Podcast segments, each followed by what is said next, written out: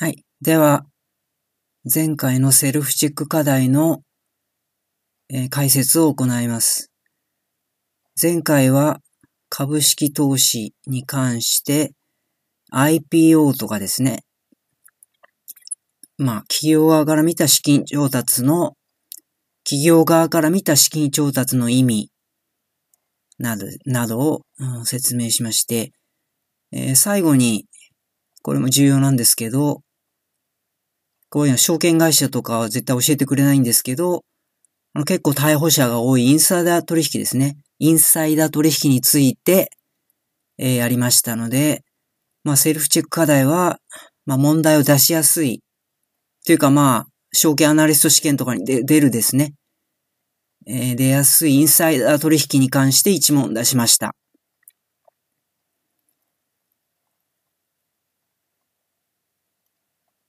えー、インサイダー取引規制ですね。インサイダー取引ってのは、資本主義の根幹である株式市場を歪めて、歪めてしまうっていうか不公正なものにしてしまうので、厳しい罰則があり、証券取引等監視委員会が非常に捜査をしていますので、絶対にやってはいけません。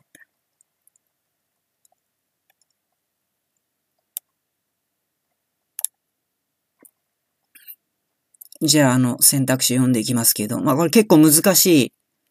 結構紛らしいとこが出てますけれども、まあ、復習ということで、聞いてください。え、一番目の選択肢ですね。規制の対象となる上場会社の会社関係者には、当該会社の監査を担当する公認会計士は含まれない。そうですね。これは、まあ皆さんの中にも公認会計士を目指してる人もいると思いますけれども、公認会計士はただ頭が良くて試験に受かったから、まあすごい、あの、すごいっていうか、まあ高、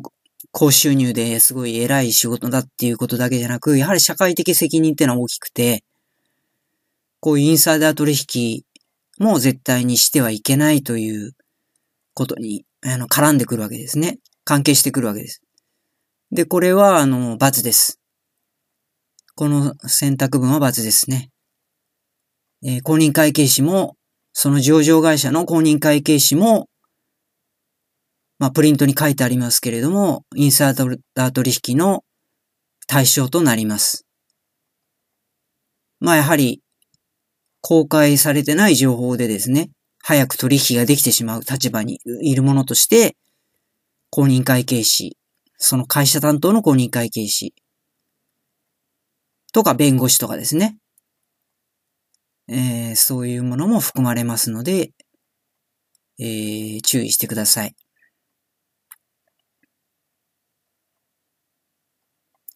えー、2番目の選択肢、上場している子会社の決算情報は、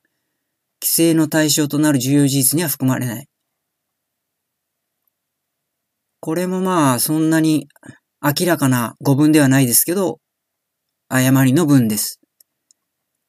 まあ、今もう連結決算ということが、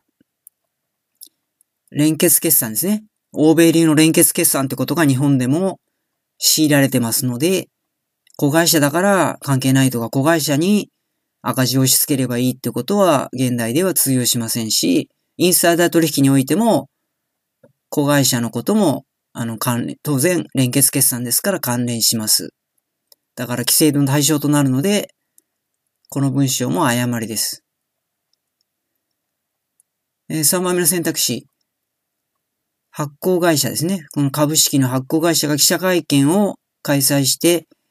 重要事実を報道機関に公開した時点で取引規制は解除される。まあこれちょっと細かいところで、まあでもちょっと、まあ、それゆえに試験に出やすいんですが、うーん、まあ、まあ、丸暗記しなくてもいいんですけれども、うん、これまあ一見もともらしいんですけど、まあ現在の規制ではダメなんですね。あの、プリントにもちょっと書きましたけれども、えー、まあ、2社以上が、えー、記者会見して2社以上が報道してから12時間経たないと、インサイダー取引規制は解除され、されません。だからこれも、ちょっと細かいんですけど、罰ということになります。12時間。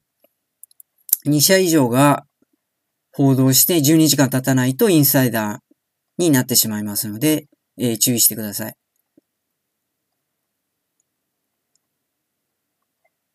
まあ結構だからインサイダー取引って結構、あの個人も知らないうちに犯しやすいんで注意してください。えー、最後の選択肢ですね。まあこれもちょっと細かいんであれなんですけど、まあ消去法で解けるということで、まあ新株予約権行使による株式の取得は、インサイダー取引規制の適用除外となっている。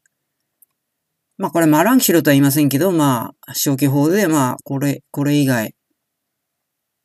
まあこれは実際まあ OK になってますので、これが正しい文ということになります。